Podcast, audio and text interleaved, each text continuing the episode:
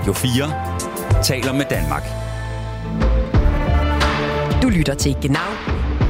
Din vært er Mirko Reimer Elster.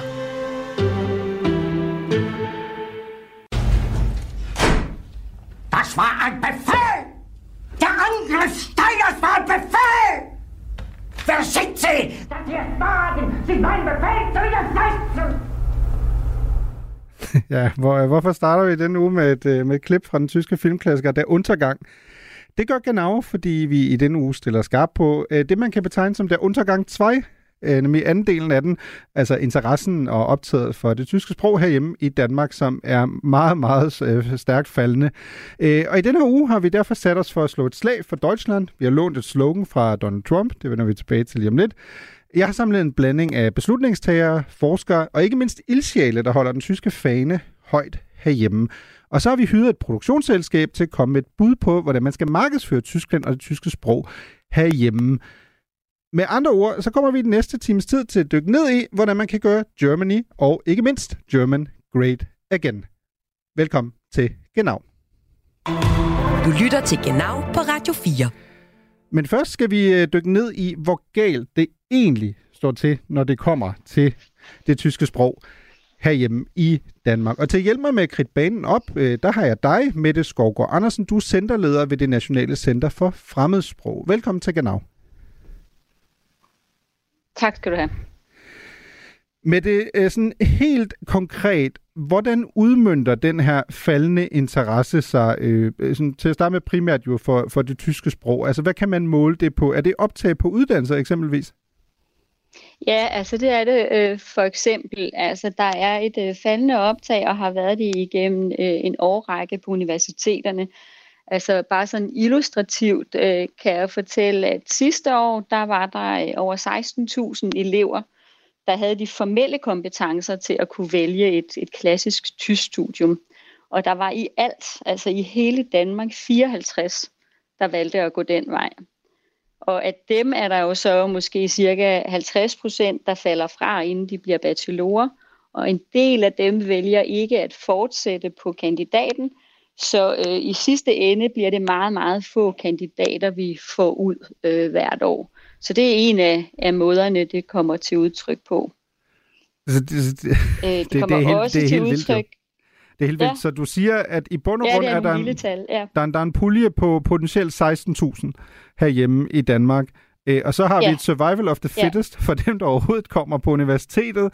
Der kan du skære halvdelen fra, så vi er sådan nede i måske øh, 10-20 mennesker, der måske altså bliver færdige med en uddannelse inden for øh, specifikt det Ja, tyske altså, det- sprog. Ja, øh, altså 10 måske ikke, hvis vi, hvis vi tager kandidaterne med, for det er, jo ikke, det er jo ikke alle af dem, der bliver bachelorer, der, der går videre.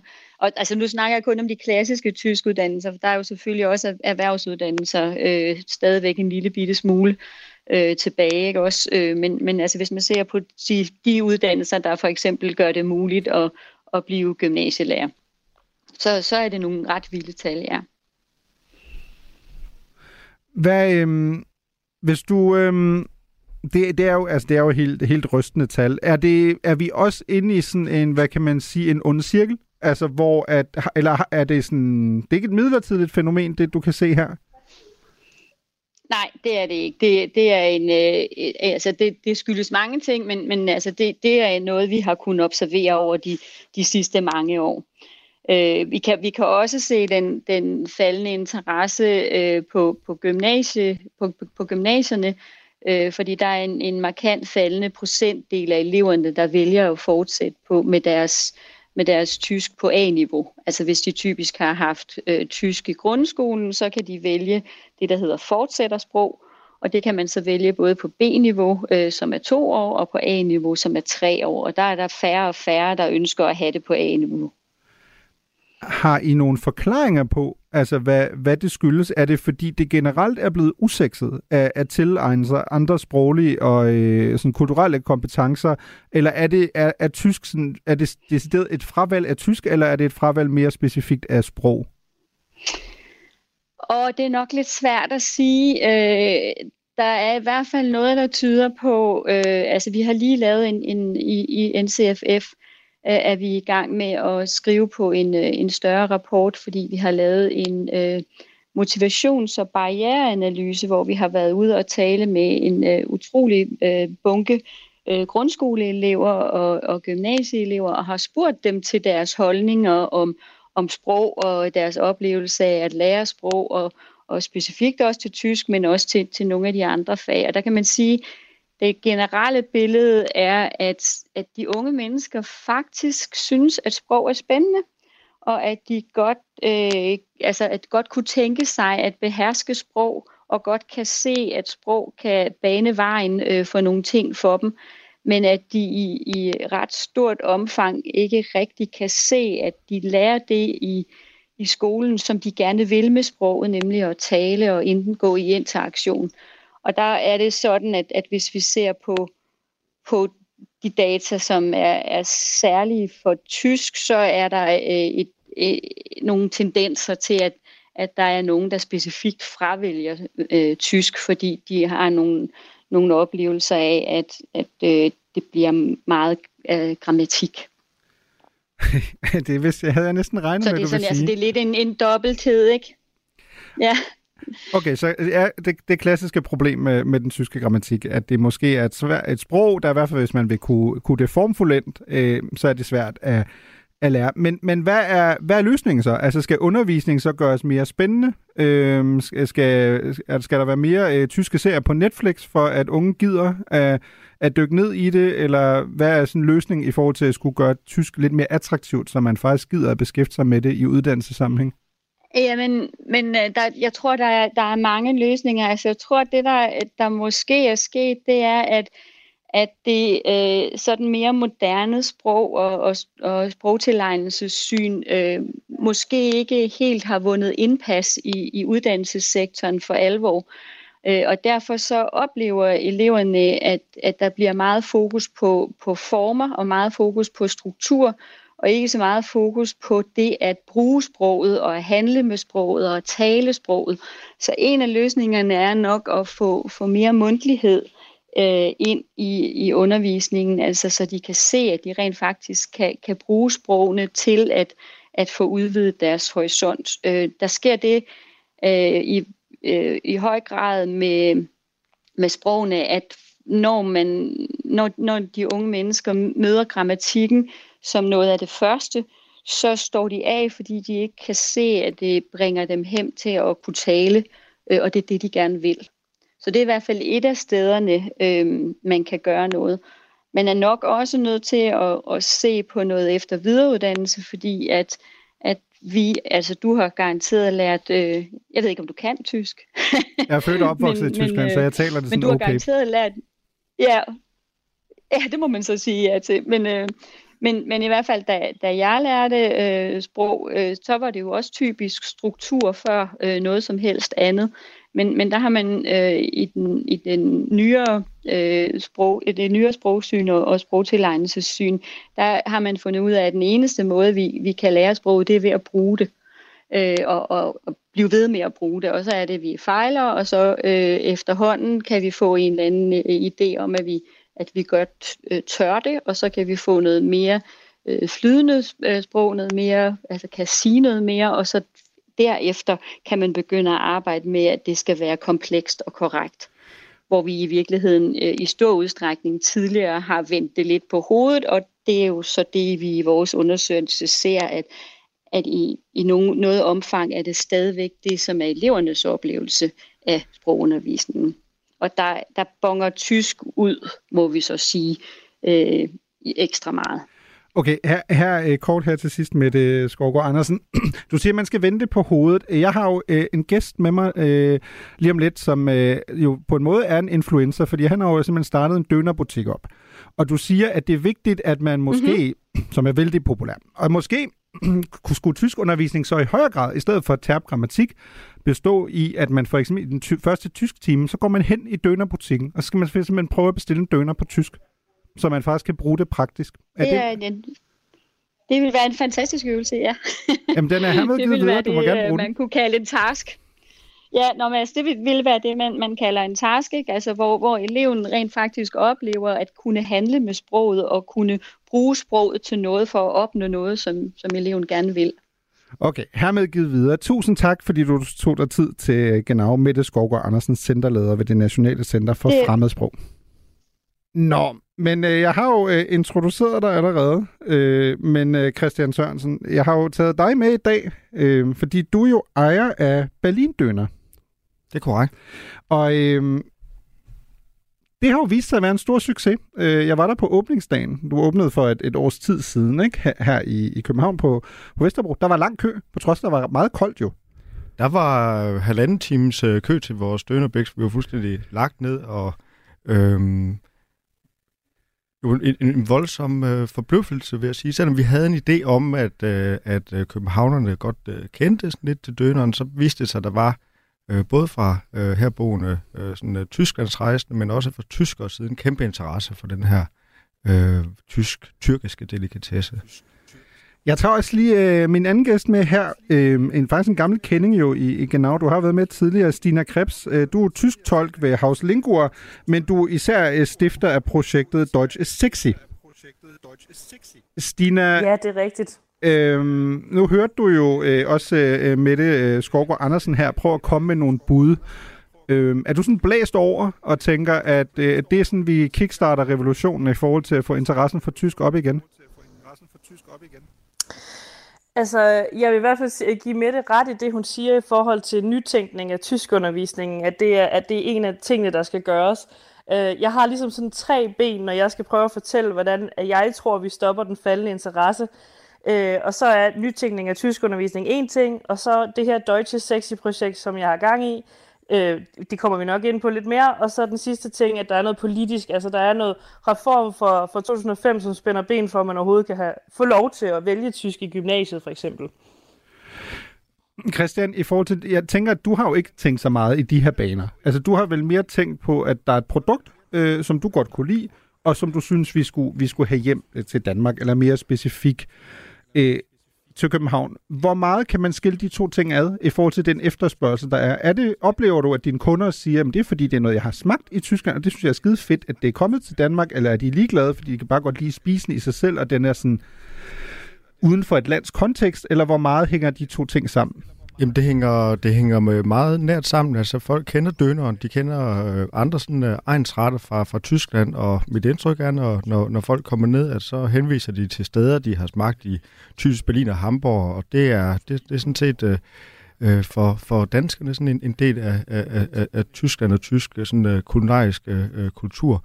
Og vi har faktisk lidt apropos øh, det forslag, der blev nævnt før, vi har allerede sådan en slags, øh, jeg ved ikke om vi øh, synes, vi har en uddannelsesforpligtelse hos os, men vi har hver dag øh, altså hver eneste dag, øh, hvad hedder det, arrangementer for folkeskolen og øh, gymnasieklasser, øh, tyskklasser, som kommer ned til os, og, og hvor vi sådan introducerer dem for sådan dønerens øh, multikulturelle oprindelse, øh, sådan tysk fastfoodkultur, og taler lidt med dem om det her med sprogmod, altså det om at ture tale tysk, øh, hvordan det sådan ret enkelt kan, øh, kan, kan, kan gøre, at man kan blive iværksætter.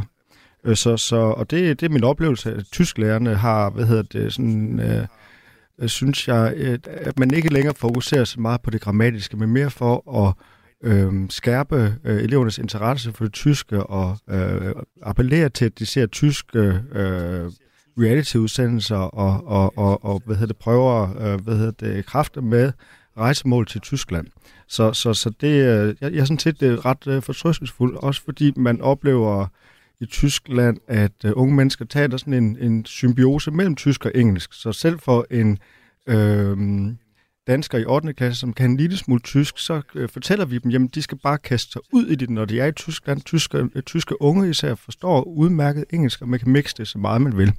Så, så det, øh, det, det øh, provokerer nogle gange deres undervisere lidt med, og opfordrer eleverne til, hvis de mangler et ord til en mundtlig eksamen, så bare brug den engelske term, fordi det gør tyskerne også. Og så det, på den måde kan man tage, mm. tror jeg, sådan, øh, det pres, der kan være for at begå en grammatisk fejl, som tyskerne i øvrigt er meget, meget sådan large over for, at man ikke nødvendigvis ved, om det hedder das eller die Auto, og, eller der Katze, mm. eller hvordan det ledes, at, at man kaster sig ud i det. Øhm, så det tror jeg sådan alt afgørende. Der, der er jo sådan en gammel, uh, tror jeg, sådan uh, traver om, at man bedst taler tysk, når man er beruset og det handler mere bare om at kaste sig ud i det. Tyskerne er enormt, øh, hvad hedder det, sådan, man, man, man har som dansker i Tyskland jo, øh, øh, hvad hedder det, sådan en, øh, altså man har meget lidt øh, øh, øh, tilgang til en god samtale med, med, med tysker, fordi vi taler med for tyskere en charmerende øh, dialekt, de er vant til at høre mest tysk øh, med en, en arabisk eller tyrkisk dialekt, så når vi kommer med vores skandinaviske tyske, så synes de, det er meget charmerende, de er meget large over for, mm. øh, hvad hedder det, øh, grammatiske fejl af den slags. Ja. Er det, er det også din oplevelse, øh, Stina? Fordi man kan sige, du, du har jo to ben at, at stå på her, ikke? Du har måske lad os kalde det en form for influencer, øh, ben, som handler om, at du har Deutsche Sexy-kampagnen, øh, hvor du blandt andet også, også mm. gerne vil sende øh, unge danskere afsted til at lære tysk øh, i Tyskland. Men du arbejder jo også som tolk, øh, blandt andet i forhold til tysk som erhvervssprog. Og der kunne jeg forestille mig, at det måske, modsat det Christian jeg har sagt, der betyder det måske mere, om du har styr på der, de og das og sådan nogle ting. Men det er jo ikke specifikt den del, vi taler til i dag, øh, fordi vi taler jo øh, mere til den brede masse her, som lige præcis øh, er en pulje af potentielle folk, der skal tilegne sig øh, eller få en større interesse for Tyskland. Kan du genkende billedet, som Christian beskriver her af, at der måske specifikt med tysk er en særlig hemsko, at man er så bange for at gøre noget forkert. Måske på en helt anden måde, end hvis, man, hvis det var italiensk eller fransk, fordi det også spiller ind i nogle klichéer om tyskere, at de bliver enormt sure, fordi ordnung må sein, og hvis du ikke kan der, de eller das, øh, så gider de nærmest ikke at tale med dig på deres modersmål.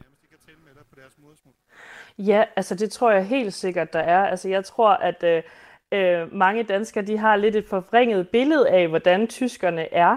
Øh, nu sagde du lige selv, at jeg arbejder jo egentlig som, som translatør tolk, og der er det klart, der er jo nogle, når især skriftlighed, det skal være, det skal være fuldstændig korrekt. Der er tyskerne meget øh, nul-tolerance-agtige, ikke? men når vi taler, der kan det jo selvfølgelig godt øh, snige sig øh, et forkert køn ind, om det hedder der, de eller das, men, men der er virkelig en, en, en, en forskel her. Øh, men jeg oplever, at, at tyskerne, altså selvfølgelig kan du, kan du øh, lave fejl, altså selvfølgelig er det okay. Øhm, jamen helt klart. Prøv at fortælle lidt om, om dit deutsch Deutsche Sexy-projekt, øh, øh, Stina. Det har jo kørt i, i nogle år, øh, og jeg synes, det der var meget slående i forhold til det, som jeg også oplevede på egen hånd, men som Christian også beskriver her, er at faktisk at blive nærmest blæst bagover i forhold til den interesse, der er, at selvfølgelig gør man sig nogle forhåbninger, når man starter et projekt og er entreprenør på den måde, fordi man jo tror, man, man kan ramme ind i noget. Men Christian er jo blevet enormt positivt øh, overrasket. Hvordan er det i forhold til Deutsch is, is Sexy? Er det, no, er det sådan inden for de forventninger, du havde, eller går det lidt fodslæbende? Altså, jeg vil sige, at øh, altså, jeg startede jo Deutsche Sexy for, si- øh, for fire år siden som sådan et markedsføringsstunt. Øh, altså træt af at, at snakke så meget om, at øh, den her synkende tyskud, øh, og, og tænkte, at nu, nu har vi snakket nok, og nu, nu må vi handle. Øh, og så legede jeg jo med det her med, at de fleste danskere jo nok vil sige, at tysk er ikke særlig sexet. Og så tænker jeg, okay, nu går jeg simpelthen ud, og så siger jeg præcis det modsatte i et forsøg på ligesom at starte en, en holdningsændring. Altså jeg vil gerne stoppe det, jeg kalder den internaliserede tysk fobi, der er i, i, i Danmark. Altså vi ligesom bliver ved med at overtage den her holdning i generationer om, at tysk er grimt, og øh, jeg vil gerne ændre den måde, vi taler om tysk på. Øh, Øh, altså lidt farvel til onkel Ip, der ved diverse øh, familiefødselsdage sidder og fortæller, hvor forfærdeligt det var at have tysk i skolen, ikke? Øh, og så sidder Niesen og tænker, shit mand, og jeg skal have tysk næste år. Øhm, men jeg startede altså det her projekt og lavede sådan en mulepose, som var nærmest blev sådan ikonisk, fordi jeg blev virkelig blæst bag over, hvor mange danskere, der faktisk rigtig godt kan lide tysk. Øh, og det, der var det sjove ved det her, det var, at de jo fortalte mig, at det var fedt, at jeg gik ud og sagde, at jeg godt kunne lide tysk, fordi det kunne de også, men de turde ikke sige det højt, fordi at det er jo, ah, det er sådan et kikset at kunne lide tysk, og de var sådan skammede sig lidt, eller synes ikke rigtig lige, de kunne sige det med stolthed i stemmen. Øh, og så kom der den her mulepose her, og, og det har jo bare udviklet sig til i dag, at øh, altså, jeg laver alle mulige visualiseringer, fortolker, formidler tyske ord, og har en illustrator ind over, og laver, altså vi har sådan tre hovedingredienser, der hedder øh, altså kærlighed til tysk, og til humor og til farver. Øh, og jeg tror, det er en succes, fordi at det larmer, øh, og det siger noget positivt om tysk, som kan være provokerende for mange, fordi vi er vant til at, at sige noget grimt om tysk. Øh, og så fordi jeg prøver at lege rigtig meget med farver, altså vi tænker meget over farvevalg, noget der taler til de unge, øh, og det her med at vise, at tysk faktisk er et, et vildt sjovt sprog, det er totalt øh, finurligt og, og billedligt, Øh, altså, jeg har jo en masse, nu er det jo radio det her, så jeg kan jo ikke vise nogen af de her plakater, jeg for eksempel har til at hænge ude på skolerne nu. Øh, men det er jo også en, altså ideen er, at de skal eksponeres for tysk, de skal møde tysk i deres hverdag. Øh, og der er det jo nogle sjove illustrationer, jeg har lavet, for ligesom at give dem et smil på læben, og det er lige præcis det, de heldigvis også melder tilbage, at eleverne går forbi de her plakater hver dag og smiler og har finurlige samtaler om, at haha, hvor sjovt, at det er kisefyse, altså surtær på tysk, det hedder ostefødder, og altså nogle af de her ting, jeg har, har visualiseret. Øh, så altså en kæmpe succes, og det har startet en dialog, og vi er i gang med en holdningsændring. Øh, så væk med, med det her kiksede noget, og, og frem med stoltheden. Det synes jeg virkelig, at det, at det har gjort. Christian, øh, noget af det, jeg synes, der er meget interessant ved, ved dit projekt, altså i forhold til Berlin-døner, er jo også, som du var inde på det lige før, hvor, hvorfor valgte I at tage en, kan man lad os sige, en mere kulturel del ind, og faktisk en decideret også undervisningstilgang? Altså, hvad er baggrunden for at sige, jamen, vi vil ikke kun sælge døner, øh, vi vil faktisk også gerne fortælle folk lidt om, om dønerens historie, og dermed jo også om, om Tyskland. Altså, hvorfor er du interesseret i den del? Jamen, fordi dønerne er jo ikke bare en ret. Altså, dønerne er jo sådan set et stykke historie, hvor nogle øh, fremmedarbejdere i 70'erne i, i Tyskland blev fyret fra industrien og, og tænkte, hvad fanden skal vi så lave? Og så lærte man det en længere historie, men så lærte man sådan øh, uh, gradvist tyskerne at spise krydder med, og ikke alene kartofler uh, og, og kål og flæsk. Så det, det er sådan set en meget mere interessant sådan iværksætterhistorie også, som vi egentlig har en stor fornøjelse ud af at, at, at, at formidle videre til de unge mennesker, som er, synes jeg, utrolig interesseret uh, øh, faktisk i Tyskland, og uh, jeg opfordrer dem til at prøve at se uh, nogle tyske tabloidaviser og følge tags som øh, døner og øh, altså prøve at interessere sig lidt for den her sjove fastfood-lingo, mm. der kan være på TikTok og så videre. Så de, de, de kender godt til det her øh, enormt interessante naboland, vi har. Problemet er bare, at deres forældre tager dem med til øh, Vietnam og øh, New York og Paris, altså lande, som Danmark i virkeligheden ikke har ret meget at gøre med i forhold til Tyskland. Så de har en, en meget stor interesse for det. Så jeg, jeg mener sådan set, en del af problemet, når vi taler om manglende interesse for tysk, er hos øh, forældrene, øh, som øh, svigter sådan, hvis man kunne øh, tale om sådan en almen dannelse, hvor, hvor, hvor de øh, øh begår den undladelsessynd, at øh, man i stedet for at besøge vores øh, store, meget sofistikerede nabo, jamen så tager man andre steder hen. Jeg synes, at øh, det, øh, det burde være anderledes, at de kan tidsnok tage til øh, Vietnam, øh, Thailand og New York. Jeg synes, det bør starte øh, herhjemme og med, med det land, vi har allermest med at gøre. Og det kunne være øh, jo som ganske små. Altså jeg har for eksempel allerede inden min knægt blev to år introduceret ham fra currywurst i Kiel her i december måned. Altså så, så, lige så stille og roligt. Pilgrimsrejse. Pilgrimsrejse. Man kunne uh, udforske uh, marcipan i Lübeck eller tage på chokolademuseum i uh, Køln. Øh, også gerne en tur til Berlin, men, men Berlin har nok sådan lidt det problem, at det ikke har ret meget med sådan det øvrige Tyskland at gøre. Det er sådan en kosmopolitisk øh, arena, hvor man sidder øh, især sådan yngre danskere ude på Schönberg og, og drikker naturvin af et eller andet bionedbrydeligt glas og mindes David Bowie og, og snakker øh, dunder om øh, øh, øh kapitalisme og, og hvad hedder det, sådan konventionelt landbrug. Øh, Øh, så, så det er lidt en, en, lukket kreds, og det fører ikke rigtig noget videre. Jeg tror, hvis interessen fra Tyskland sådan virkelig skal væk, så starter det allerede i opdragelsen. Og derfor er det ikke nødvendigvis en opgave for samfundet eller Christiansborg at vække den interesse. Men jeg tror simpelthen, forældre, ligesom øh, mine forældre gjorde, altså tog mig med til de her øh, øh småbyer. Det kunne være Bart Oldeslo meget tæt på, på Danmark, hvor man så kan jo have nogle, øh, altså virkelig, altså virkelig komme til et nyt land og se, jamen, hvad er det her for, for noget, og, og, og der er jo utrolige muligheder. Altså, det kan også være Alperne, som jo har Tysklands, Europas mest, vel sagt, en storslået natur. Der er utrolig mange muligheder, mm. men, men der mangler ligesom den fantasi, og jeg tror faktisk, det er lidt i vores generation, og, og folk, som er endnu ældre, men, men, men sådan på en eller anden måde har haft en tilbøjelighed til bare at flyve til, til Mallorca. Mm. det er jo faktisk et, øh, et godt tidspunkt til at introducere min, øh, min tredje gæst her øh, nu, hvor, hvor du lidt har, har været ned, i hvert fald af det spor, Christian, hvor du siger, at, at vi skal måske også se lidt væk øh, fra Berlin. Så vær mere oplagt end faktisk at gå til Berlin og sige hej til, til dig, Karoline Sølver. Hej. Du har jo boet i Berlin, du har en blog om Tyskland, du har udgivet flere rejseguides om øh, Tyskland, og så befinder du dig faktisk også i øh, Berlin lige nu. Så det er jo helt ja. perfekt noget af det, som jeg jo også har bidt mærke i som tysker, der bor i Danmark, er jo lige præcis den der, lad os kalde det en form for berlinificering af sådan det danske Tysklands billede, Ikke? At øh, Berlin, bare for bare at nævne et eksempel her konkret i, i København, men også at øh, man jo nærmest ikke kan tage til Berlin længere, uden at høre rigtig meget dansk øh, på, på gaden også. Hvad tænker du i forhold til, når man sådan prøver at markedsføre, øh, og prøver, som vi gør i Genau her i dag, at, at gøre øh, Tyskland lidt mere sexet igen, er det sådan en velsignelse, eller er det lidt en forbandelse, at du lige pludselig har et sted, der trækker så meget sammenlignet med resten af landet? Jamen både og vil jeg sige, og jeg føler også, at, at det sagtens kan, kan eksistere sammen, at øh, der er masser af mulighed for både at elske Berlin, som jeg stadig selv gør, øh, og så også at se øh, fidusen i resten af Tyskland, at der er så meget at opleve, øh, og Tyskland kan så mange forskellige ting. Øh, Øhm, jeg er selv skyldig i at øh, være vild med det tyske sprog, siden jeg var teenager, øhm, og flyttede til Berlin i en ung alder. Men det tog mig så nogle år at opleve, at Tyskland er faktisk mere end bare det her land, jeg kørte igennem i min barndom på vej til Alperne. At der er meget mere at opleve. Øhm, så det, øh, det, det føler jeg sagtens, at de kan, de kan eksistere begge to. Men det er en historie, der skal fortælles, fordi jeg tror, at de fleste danskere, de er, de er ikke vidste om, hvor meget, hvor meget øh, fedt der er at opleve i Tyskland. Øh, Stina, du øh, har jo helt konkret i forhold til, som jeg også nævnte tidligere, du har jo øh, nogle danskere, som du sender på sprogskole i Tyskland. Og det er jo ikke i Berlin. De skal jo til Regensburg.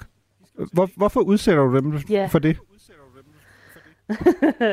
ja, jamen altså, er, er der alt overskuddet fra det her Deutsche Sexy-projekt, når jeg sælger mine produkter her, så går der et beløb til, at jeg kan sende danskere afsted, bare lige for at forklare, hvordan jeg finansierer det. Øh, og jeg sender dem, altså mit hjerte ligger i Bayern, og det kan nogle gange være sådan en lille smule sådan øh, øh kitschy-agtigt at sige, fordi at øh, at Bayern måske ikke altid er lige så fint, eller det er sådan lidt øh, øl og øh, ølfester og sådan i, i danske øjne, men, men Bayern er så meget andet. Altså det er en fantastisk øh, delstat med altså, som er innovativ, og det er sådan den her vekselvirkning mellem det innovative og det dybt konservative, som simpelthen øh, går så smukt hånd i hånd. Øh, og det vil jeg gerne ned og, og, altså have de her unge mennesker her ned for ligesom at, at få et indblik i det som en, en del af Tyskland.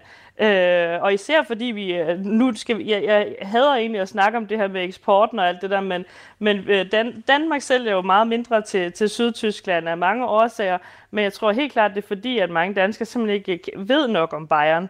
Øhm, og derfor så tænker jeg, det kan jeg også se med, med dem, jeg har haft sted, at, at de er virkelig positivt overrasket og meget positive over at se noget andet af Tyskland end, end, end Berlin eller Hamburg eller ja. Men er det ikke øh, apropos, øh, det, jeg har jo sådan lidt nogle, nogle regler nærmest på, på Genau, efter jeg overtog programmet, og der er sådan groft sagt to regler på Genau. Jeg er tre. Det ene er, at vi skal helst tale så lidt om Hitler som muligt, fordi det gør danskere hele tiden, når de, når de taler om, øh, om Tyskland. Vi skal helst ikke i den, ind i den der situation, hvor du går ind i en boghandel, og så når du går ned i Tysklands afdeling, så er det typisk fra 33 til 45. Øh, det vil vi helst ikke snakke så meget om. Vi vil helst heller ikke tale så meget om det der med eksport og sådan nogle ting, hvor vi groft sagt lidt slår folk i hovedet og siger, prøv at høre, det er et vigtigt samhandelsland og så videre. Fordi man jo, jeg i hvert fald nogle gange sidder og tænker, det tror jeg folk godt har regnet ud i det her land, at der er en åbenlys økonomisk interesse, men interessen er alligevel dalende. Og så er øh, det tredje, der er det sted bandlyst, og hvor man får strømstød, det er, hvis man i det her program siger, med engelsk kom man durch, med deutsch kom man weiter. Den, den er simpelthen totalt bandlyst, fordi det, den har man også hørt til øh, bevidstløshed. Øh, Karoline, hvad tænker du i forhold til det ja. her? Altså, hvad, hvad skal man gøre? Øh, vores, øh, vores centerleder i starten havde jo... Øh, nogle idéer. Det handlede meget om, at, at i bund og grund siger hun relativt direkte, at måden man opbygger uh, kendskabet til tysk sprog er lodret forkert i danske uddannelsesinstitutioner. Det, det er simpelthen ikke spændende nok overhovedet at beskæftige sig med Tyskland. Øh, det er blandt andet derfor, vi har brug for typer som Christian, der kan åbne en dønerbæks, og så kan man lære noget om Tyskland ved faktisk at spise en døner samtidig. Hvad vil du anbefale, man skulle gøre? Jamen, jeg blev meget fascineret af den her helt skønne kampagne, som Deutsche Bahn lavede i 2019. Den hed Spar den Flug, som oversættes til No Need to Fly. Øh, og det var simpelthen en række billeder, hvor at man satte en bro i Kina op med en bro øh, i Brandenburg, og, og de lignede til forveksling hinanden. Øh, eller nogen, der stod på paddleboard i Spree, der også lignede en, en anden destination, og man sammenlignede Venedig med Hamburg. Øh, og de her billeder lignede til forveksling hinanden. Og øh, så sammenlignede man, at en flyvetur ville koste mange tusind euro, hvorimod at man jo bare kunne tage toget, øh, og det ville, det ville koste 19 euro. Øh, og den føler jeg sagtens, man kunne, kunne, øh, kunne altså, bruge til at boste myter, som danskere, og måske særligt unge danskere, har om Tyskland. Altså det her med, at Tyskland er mere end bare wurst. Øh, der findes for eksempel 334 Michelin-restauranter rundt i Tyskland, og til sammenligning har vi 28 i Danmark. Så ligesom finde nogle af de her øh, ret vilde øh, ting, man kan opleve i Tyskland, og, og boste de her, bruge dem til at boste de her myter, og, og så sige, at man behøver slet ikke at rejse så langt væk for at få fantastiske oplevelser.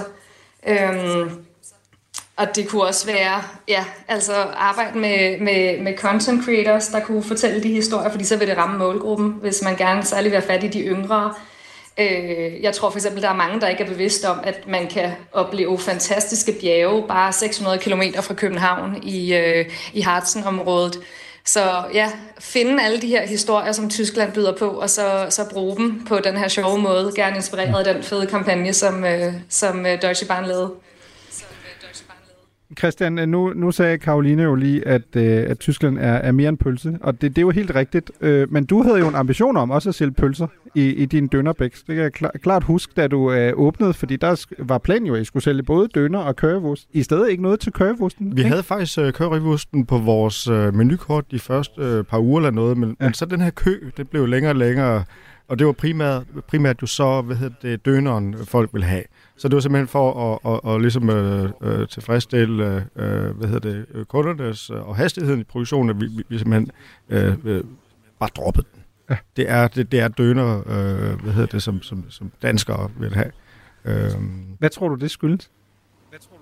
Jamen, øh, jeg, jeg tror faktisk, at øh, efterhånden, at, at, at døneren er på niveau med øh, bratwurst, currywurst og så videre i, øh, i, øh, i Tyskland også. Øh, altså, det, det er jo blevet kæmpestort. Man regner med 20.000 døner øh, øh, øh, butikker eller dønerrestauranter i Tyskland. Så der er en masse øh, steder, der sælger øh, currywurst også, men døner er altså et kæmpestort fænomen. Og, øh, og det er jo så bare det, folk vil have. Jeg tror, at danskerne har øh, fået rigeligt af, af, af, af pølser ja, det, det, det kan da godt være noget om. Hvad, hvad, Stina, er det også dit indtryk, at, øh, at danskerne har fået sådan rigeligt af, af pølser, ikke kun i forhold til at fortære dem, øh, særligt om sommer, men også i forhold til sådan billedet af, at Tyskland, øh, det er måske også mere sådan ordnet set er en del af den udvikling, vi ser, at øh, man måske også apropos kan og, og går lidt væk fra ideen om, at Tyskland, det er bare... Øh, det er pølsetysker, ikke? som jeg også blev kaldt øh, på studiet i sin tid her i, i København, men at Tyskland, som Karoline også var inde på, er så meget mere end det. Altså apropos Michelin-restauranter, øh, enormt divers samfund jo, alt efter hvor du befinder dig i landet. Jamen helt klart, altså jeg tror, den der, den der med, med currywurst, det, det er sådan en del af den der fortælling med Tyskland, som jeg tror, at danskerne øh, elsker og hader. Fordi øh, jeg tror, at de fleste danskere, de, de, de fortæller altid med, med smil på læben, at, at de skal ned og have en currywurst, øh, når de kører igennem Tyskland. De tager øh, ikke nogen afsfart, vel? Det, det, det, det, det skal de ikke ud i, øh, desværre. Øh, men jeg tror, det, det er en del af den der fortælling, og jeg tror, at det her med, at, øh, at døner er jo egentlig også meget kendt. Altså, jeg tror, at mange danskere ved også godt, at døner er en stor del af den tyske kultur, siger jeg nu ikke, selvom at det jo er noget importeret. Øh, men, men øh, helt klart, at jeg tror, det er sådan et, et, et hadkærlighedsforhold øh, i forhold til, til den tyske pølse, og, og, og hele det her samsurium af, af øl og, og pølser og, og ølfester, altså som nogle gange godt kan være den her karikerede fortælling om Tyskland, men hvor Tyskland jo er så meget mere, og jeg kan love jer for, at jeg elsker ølfester i Tyskland, men, men øh, det er meget mere end det også. Ja, som jo i, i stor stil efterhånden er ved at blive øh, importeret her, herhjemme, kan man også se, særligt hvis man bor i hovedstaden, og lige pludselig øh, vælter sig i, at der er danske udgaver af Oktoberfest. Øh, prøv at høre, venner, jeg har jo... Øh, simpelthen, vi har, vi er teamet op med et øh, københavnsk øh, produktionsselskab, der hedder Dummy Entertainment. Øh, de har en kanal, der hedder Klamedia, indhold, der smitter. Og jeg har simpelthen bedt dem om at sige, prøv at høre, hvis I skulle lave en øh, reklame for os, der skulle gøre Tyskland mere sexet, og som skulle væk lige præcis fra de her lidt sådan gammeldags traver. Hvordan vil den lyde? Prøv at give den et lyt. Den var cirka 3,5 minut. Vi er i Aarhus Skatehal, hvor jeg står her med den dansk-tyske kulturekspert og teknokunstner Damien Baunschlosser. Nu har Region Syddanmark afsat 5 millioner kroner til bedre tysk kompetence. Hvordan tænker du, at det er bedst at bruge de penge, hvis de skal have flere unge til at søge ind på et tysksproget uddannelse? Jamen altså, øh, das große Problem er jo ligesom, at øh, det eneste de unge lærer om Tyskland i dag, det handler om krig og ødelæggelse, ikke? Altså, 2. verdenskrig, og den her lytten suren mand med den petit mustache, ja. Men det er så kedeligt. Altså, især nu til start, hvor, hvor alle jo så elsker Berlin, ikke? Altså, derfor tænkte jeg, hvorfor ikke udnytte denne hypen? Berlin er jo blevet hip, ikke? Altså, gå en tur i København, alt skal være ligesom Berlin. Berlin, Berlin, Berlin. Også de, øh, alle de natklubberne, der åbner, ja. De vil alle sammen være ligesom Berlin med hård teknomusik og umti umti hele natten, ikke? Så altså, hvis man gjorde uddannelserne mere ligesom Berlins natteliv, der tror jeg, man kan få mange unge til at, til at søge ind på de her uddannelser. Det, det, det, det. Så du mener, at det at gå i skole, det skal være ligesom det berlinske natteliv? Ja, præcis. Mus. Altså, man tager alt det, som ungdommen elsker ved Berlin, teknoklubber og en dønerkebab, og så tilsætter man den uh, universitetsuddannelserne, og så bum, så har du en populær uddannelse. Det er ganske einfach let faktisk, ikke? Du kan jo ikke lave en uddannelse om til en teknoklub. Det er jo en skole. Det kan man da. Det handler jo bare om at bringe den tyske kultur ind til ungdommen, ikke? Og det gør vi gennem uh, den teknomusik, som de i forvejen elsker, ikke? De liber det. Altså, at gå i skole kommer ligesom til at være det samme som at træde ind på en tysk techno-bunkerklub. Altså med dark rooms i alle hjørner, ja. Det bliver perfekt. Dark rooms? Det skulle lige forklare mig. Ja, altså øh, små mørke rum, hvor man boller med hinanden, ikke? Altså, med samtykke selvfølgelig, men det er jo faktisk en af de bedste ting ved den tyske kultur. Du kan spørge hvilken som helst tysker, hvad velkommen synes er det bedste ved Deutschland. Alle vil svare dark rooms, uden tvivl. Altså dark room er for tysken, hvad saunaen er for Finland, ikke? Altså det handler om at bringe det bedste af Tysklands kultur til den danske ungdommen. Vise dem, at wow, hvilken oplevelse sådan en dark room er, ikke? Det er, det er einfach fantastisk, faktisk. Ja. Ah, altså det lyder ikke som om, at der sådan er super meget læring i det her. Og ja, det er der da. Har du måske hørt om den lille ting, der hedder Murens Fald i 1989, ja? Ja.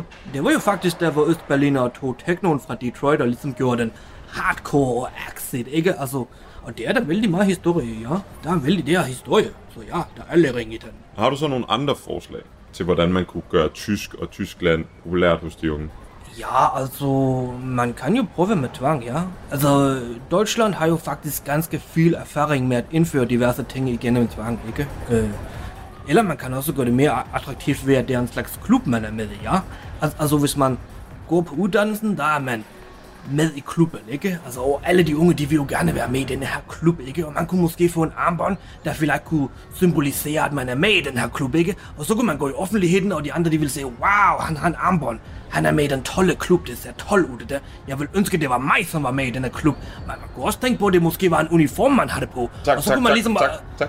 Øh, Damien, det, det er super. Bare have dig med. Øh, Ja, som doktor, som doktor. jeg tror, vi, øh, vi stopper den her. Man Og kunne- vi fik nogle... Ja, nej, jeg tror, det er fint. Vi har fået en masse gode forslag. Øh, tilbage til jer i studiet. Jamen, øh, tu- tusind tak for det, øh, Stina. Hvad siger du? Er, er det der en værdig konkurrent til, til Deutsche Sexy-kampagnen, tænker du, hvis man øh, skulle slå et slag for at markedsføre Tyskland på en lidt anden måde? Øhm, åh ja, det er jo svært for mig at sige, fordi jeg er jo øh, afsender af Deutsche Sexy, men altså, jeg synes måske lige nu, at sådan en her, den er så karikeret, at jeg bliver sådan lidt ærgerlig, fordi at, at, at jeg synes heller, at man egentlig skal fortælle sådan den rene historie om, hvad tysk kan, hvad Tyskland kan, hvad den tyske kultur kan. Altså, man behøver ikke at karikere det øh, så meget, øh, for der er så meget fantastisk øh, dernede at fortælle om. Øh, og Deutsche Sexy synes jeg jo netop kan det her med at, at være øh, ren i sin form i forhold til at have fokus på sproget. Det er krydret med en masse humor, men, men jeg synes ikke, at det bliver karikeret i hvert fald. Øhm, Hvad, hvad siger du, Ja. øh, hvad siger du, Karoline? Altså, fordi man kan jo også vende den om at sige, i forhold til, til Stinas pointe at sige, at hvis der er noget, som folk uden for Tysklands grænser typisk især ikke forbinder med tysker, så er det ironi og humor, ikke? At det er sådan en typisk kliché om tysker, at tysker er humorforladte, og de forstår sig ikke på, på ironi. Kan man ikke lige så godt gribe den og sige, prøv at høre, nu laver vi faktisk en mere ironiserende kampagne, fordi apropos det her sådan lidt, måske lidt for alvors øh, tunge, hvor vi øh, ramser eksporttal op og alt muligt andet, det er måske ikke lige det, der får en 13-årig til at, at klikke på en reklame, eller overhovedet interessere sig lidt mere for det tyske samfund. Jamen, jeg tror egentlig, jeg tilslutter mig, øh, Stina, at vi, vi skal lidt væk fra de her øh, karikaturer, og i stedet børste de her myter, og det kan man jo sagtens gøre med humor. Min kæreste kommer fra Tyskland, men bor i København, og han siger, at han har aldrig oplevet øh, et folk, der spiser så meget svinekød og så meget pølse, som danskerne gør. Men alligevel eksisterer der den her øh, pølsetysker-karikatur, som, som alle danskere kender til og stadig bruger i dag. Så jeg føler, at, øh, at det vil være mere, øh, mere effektivt at boste myterne på en sjov måde, end at, end at gå ind i karikaturerne. Hvad, hvad er egentlig med dig, Christian? Hvad, hvad sælger I mest af? I har også en vegetarudgave af, af døneren. Øh, kan du bekræfte billedet af den øh, kødelskende dansker i forhold til jeres salgstal, eller er, er der noget københavner og veggie, der også slår igennem?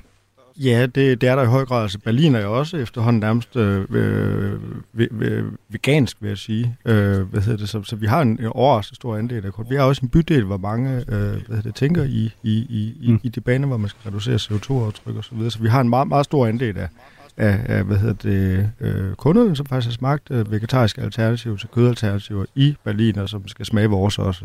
Så det er, det, det er sådan overraskende meget, vi sælger faktisk. Stina, øh, her til sidst, du, du har jo kæmpet øh, en, en, en brav kamp i, i noget tid, og alligevel kan vi jo i starten høre, at, øh, at i hvert fald vores, øh, vores ekspert Mette Skovgaard Andersen øh, fra det Nationale Center for Fremmedsprog, at øh, ikke en solstråle historie, hun maler op her. Ikke? Hun siger jo virkelig, at, at tysk er i en meget, meget alvorlig krise, og det kræver en helt gentænkning af, hvordan man underviser i tysk, men det kræver vel også helt grundlæggende en, en lidt større, et lidt større turnaround. Hvad, øhm, hvis du skulle komme med sådan et gyldent bud, hvad, hvad skulle det være? Ja, altså, jeg nævnte det lidt i starten, det her med, at, at, at jeg synes, der er tre ben, at vi skal stå på for at, at, at, at stoppe den faldende interesse. Og jeg synes virkelig, at Deutsche Sexy kan noget, kan noget i forhold til at lave den her holdningsændring, altså få stoppet den her internaliserede tysk fobi, fordi den er meget altødelæggende. Altså vi skal ændre den måde, vi formidler Tyskland på. Og, og jeg vil bare lige sige, altså, det kan godt være, det ser sort ud, ikke? Men altså, nu sidder jeg jo med Deutsche Sexy hver dag, og der er så mange danskere, der elsker tysk. Altså, det er helt vildt, og det er jo ikke mere bare markedsføring. Det hedder jo deutschesexy.dk nu. Altså, det er jo, det er jo et helt firma for sig. Øh, så det er det ene ben, den her med at, at ændre vores måde at tale om tysk på. Så er det nytænkning af undervisning, som Mette også var inde på. Vi skal se sproget som en helhed. Vi skal arbejde med chunks, med kultur, og ikke arbejde med, med, med enkeltdele. Øh, og så er der det politiske, øh, for jeg kan jo godt øh, lave alt det her med at øh, reklamere og sige, at tysk er fedt og sexy og alt muligt, men hvis det faktisk er nærmest svært at vælge tysk på grund af et strukturelt problem, så er der også noget politisk, der skal ændres. Karoline, øh, lad os tage fat i hele den der lige præcis konkrete del med sproget, fordi det er jo en ting, øh, som, som Stina sagde her, at øh, man kan selvfølgelig fokusere på den del, at man selv laver noget, man er en ildsjæl, man brænder igennem, men det får ikke nødvendigvis flere til at søge ind på uddannelserne, og det er jo til syvende og sidst, vi har brug for nogle uddannelser, der kan lære folk sproget, så vi faktisk skal have en fødekæde i forhold til at holde det her i live. Hvad, hvis du skulle, skulle lave en, en reklame, hvad, hvad vil du så fokusere på? Vil det også være øh, kultur og måske sådan, nærmest en kopi af den reklame, du nævnte tidligere fra, fra Deutsche Bahn? Øh, altså i forhold til uddannelser, mener du? Ja, altså hvordan får du folk til øh, aktivt at melde sig ind på et øh, tysk-relateret studie i det her land? Øhm, jeg tror, man skal fortælle historien om, først og fremmest skal det være muligt. Jeg prøvede selv at søge ind på en tysk uddannelse på CBS, og den blev så nedlukket. Øh, så der har vi jo netop det her strukturelle problem, som, øh, som Stine også anfægter.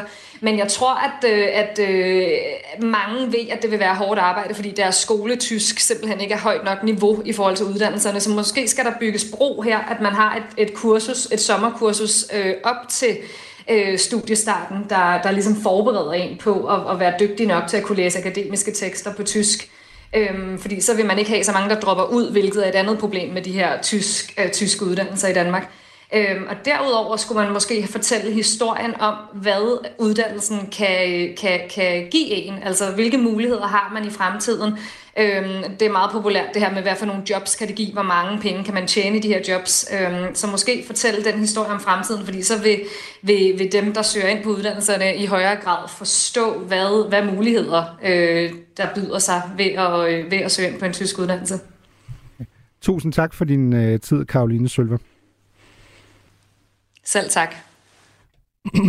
Christian, ja, vi skal jo også lige runde her til sidst, at øh, du har jo en, en lang fortid som, som journalist og, og i mediebranchen, så du kender måske også lidt problemet indad, altså i forhold til, at det er jo selvfølgelig også et meget markant skridt jo at gå fra at være journalist til så at, at blive indehaver af, en, en dønerbiks, men hvad er sådan dit, dit indtryk af, er der også noget i, i mediebranchen, hvor man måske skal, skal have sådan lidt en selvrensagelsesproces?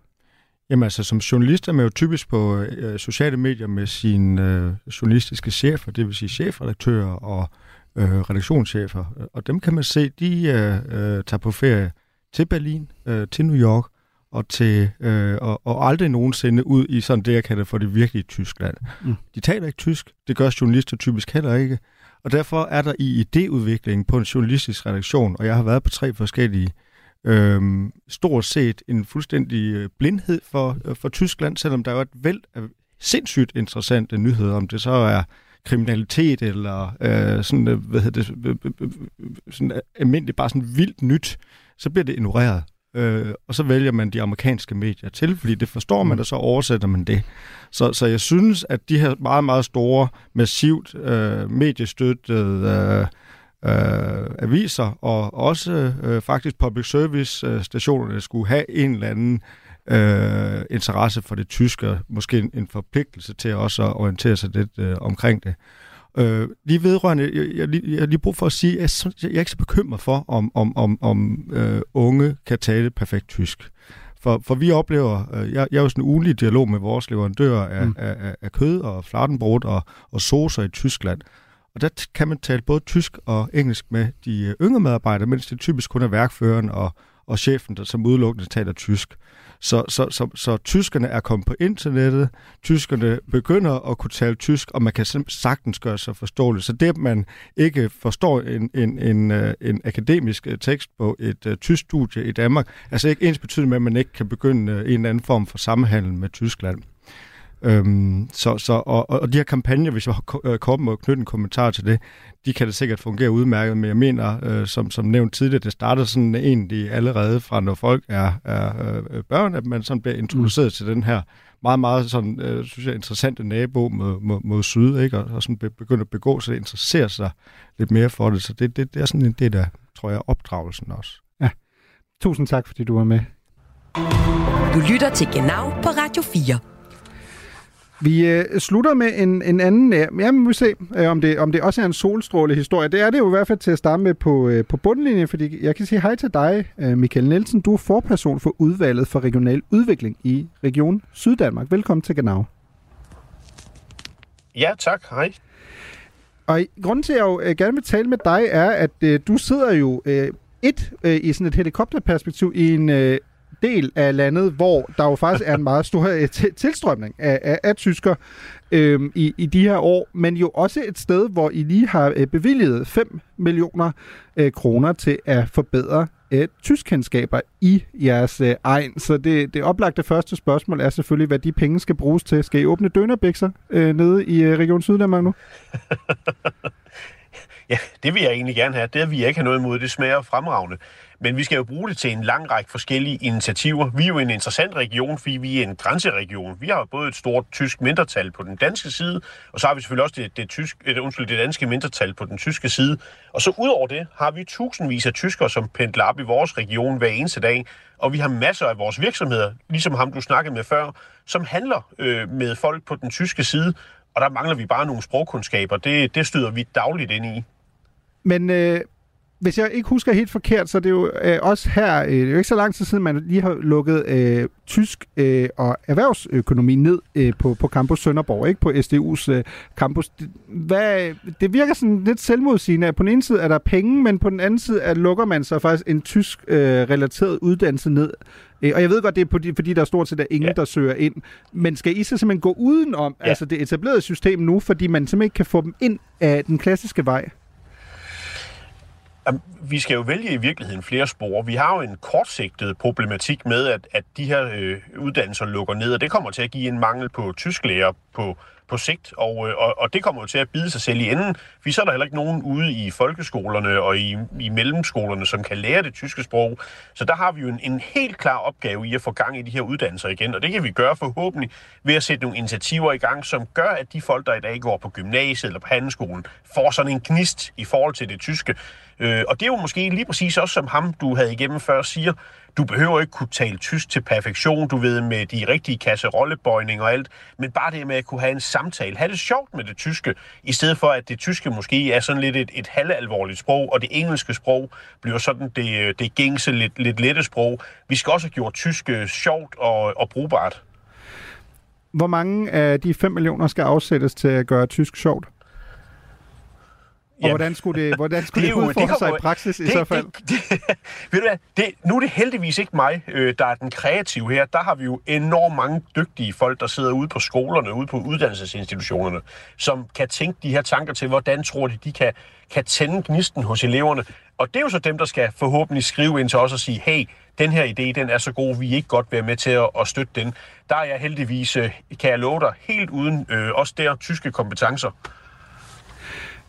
Men øh, altså, vi indledte jo øh, det her program med, at vi havde en ekspert igennem, øh, som sagde, at en kæmpe stor del af problemet er faktisk lige præcis, at øh, uddannelsesniveauet er simpelthen ikke godt nok. Altså, det er simpelthen ikke spændende nok at beskæftige sig med Tyskland i, i det her land. Og så vil du øh, simpelthen sige, at det er de samme mennesker, øh, som eksperter siger, måske lige skal gentænke deres undervisning, at de skal finde på nogle, øh, nogle sjove måder at bruge de her penge på? Jamen, jeg tror faktisk, der er mange kreative måder, hvor man, hvor man på mange måder indøver fag ude i skolerne, og hvor man måske øh, har øh, nogle, nogle steder, hvor man har nogle læseplaner, man måske sådan lidt øh, lidt, lidt hænger sig op af, klister sig op af, og som måske ikke er helt øh, tidsvarende. Og der tror jeg, at vi skal da forsøge at tænke kreativt. Det kan også være, at vi skulle prøve at lege tysk med ind i når vi øh, har øh, erhvervs, øh, når, vi skal ud, når vi skal ud i skolepraktikker. Hvorfor er det ikke, at vi kan søge en skolepraktik på den anden side af den tyske grænse, for man kan prøve som, som 8. og 9. klasseelev måske noget brobygning i, i gymnasier og lignende. Prøv at komme ned og snuse lidt til en tysk virksomhed, til en tysk skole, og prøve at se, hvordan man, man har det med det. det. Det er jo sådan noget, jeg tænker kunne være sjovt og anderledes og spændende, i stedet for bare at sidde og, og, og tænke i kasserollebøjninger. Mm. Her til sidst, øh, Michael Nielsen. Jeg har også en idé til dig. Hvad med, at der kommer jo rigtig mange ja. tyskere til, til din region nu om dagen? Hvad med, at øh, ja. de skal udfylde ja. et schema, og så skriver du med småt, at uh, hvis man vælger at bosætte sig i Region Syddanmark, så skal man faktisk lidt ligesom frivillige sociales jeg i Tyskland, så skal man faktisk arbejde et år som tysklærer på en skole i din region. Jamen, det lyder da også som en brand god idé. Og der er det sikkert, helt sikkert, at du er fat i et eller andet, ikke? der er der helt sikkert nogen, som sidder derhjemme og tænker, hvad er det egentlig, jeg skal i Danmark, hvis nu deres mand eller kone har fået job her? Hvad skal jeg så? Og dem kunne vi måske bruge til at lave noget sjov ude i skolerne. Det lyder som en glimrende idé. Lad os, lad os prøve at synes, at det genau hjælper gerne, hvis det er Michael Nielsen. tak. Det lyder fantastisk. Tak. Tak, fordi du var med. Ja, det var så lidt. Du lytter til Genau på Radio 4. Nå, hvis jeg havde fået bevilget 5 millioner kroner til at forbedre danskernes tysk øh, så ville jeg ligesom Christian have åbnet en dønerbæks. Øh, så kunne, men man skulle foretage sin bestilling på tysk. Det vil være et krav. Øh, jeg vil også øh, have tvangsindlagt danskerne til at se min yndlingskrimiserie Ein Fall für zwei, øh, som jeg vil distribuere vidt og bredt i det danske land. Men modsat Adolf Hitler i førerbunkeren i april 45, kommer Genau i øvrigt aldrig til at give op, undergang eller ej. Vi er tilbage i næste uge, hvor vi endnu en gang gør vores for, at Germany bliver great again. Tak til ugens gæster og redaktion, særligt til tilrettelæggerne Frederik Lyne og August Messerschmidt Søgert. I har været veltklasse. Vi slutter med en ægte teknoperle, inspireret af indslaget fra vores venner hos Dummy Entertainment, for vi kunne ikke være mere enige. Deutschland ist der geilste Club der Welt. Auf Wiederhören.